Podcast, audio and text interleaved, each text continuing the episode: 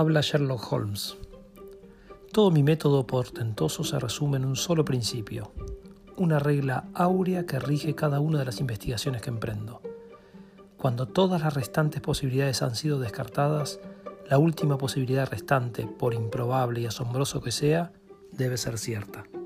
Como puede verse, este es un presupuesto lógico, no ético, una exigencia metodológica, no un imperativo moral, y sin embargo, ¿no proviene de aquí también toda ética, junto con la más correcta perspectiva científica?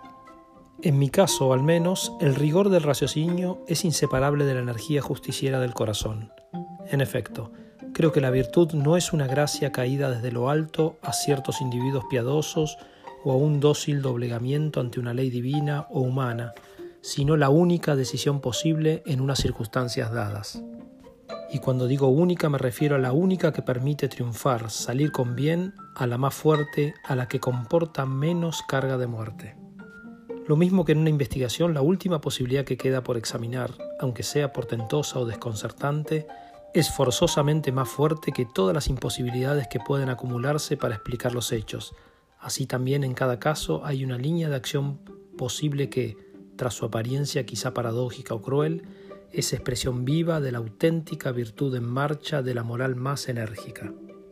En los casos de mi archivo cuya crónica hizo pública el afectuoso celo de mi amigo el Dr. Watson, hay numerosos ejemplos de la aplicación más extrema del citado principio, tanto en su faceta teórica como en su consecuencia ética.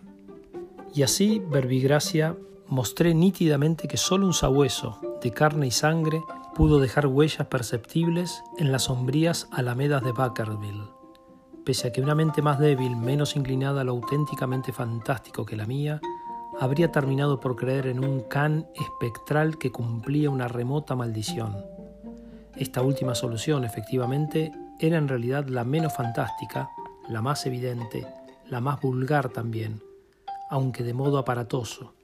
Creer en el fantasma era una forma de pereza intelectual reñida con la genuina fantasía, con esa fantasía emprendedora que me llevó a mí a capturar al sabueso real y a volverlo contra su criminal hostigador. Tales son los casos de mi especialidad, aquellos en que lo imposible parece lo único probable.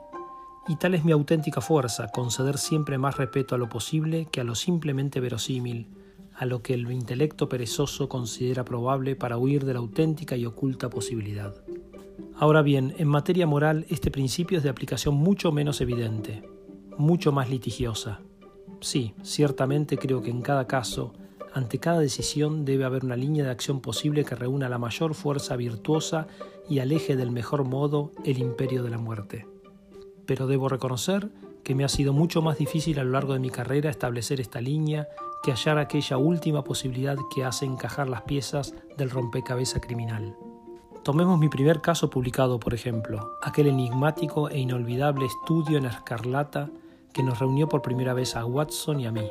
En su día sostuve que fue un caso sencillo y no por baladronada, sino porque realmente su complejidad teórica, el quién lo hizo y el cómo ocurrió, no presentaba auténtica dificultad para una mente algo menos rutinaria que la de los inspectores Gregson y Lestrade, pero desde otro aspecto, desde ese ángulo de la virtud del que antes hablaba.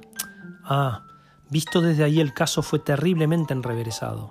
Aún hoy me pregunto si debía entregar a la justicia, a lo que llamamos los ciudadanos del Estado moderno justicia, al desdichado Jefferson Hope, al que la brutalidad del destino convirtió en vengador implacable de un buen hombre asesinado y de su hija deshonrada. Ciertamente la providencial rotura de un aneurisma impidió que Hope conociera el banquillo de los acusados y la vida de presidio. Pero mi interrogante ético sigue en pie, porque solo a mí concierne. En último término, ¿No fue mi orgullo teórico, mi pasión escudriñadora y razonante, la que me obligó a perseguir hasta el acorralamiento definitivo a aquel hombre que era mejor que su víctima, a ese infeliz que quizás no hizo sino lo que yo mismo hubiese hecho en su lugar? En muchos de mis casos he lamentado llevar mi investigación hasta su lógico final, pues el verdadero problema, el más arduo, empezaba una vez resuelto el caso y no cuando me debatía en las tinieblas de la perplejidad.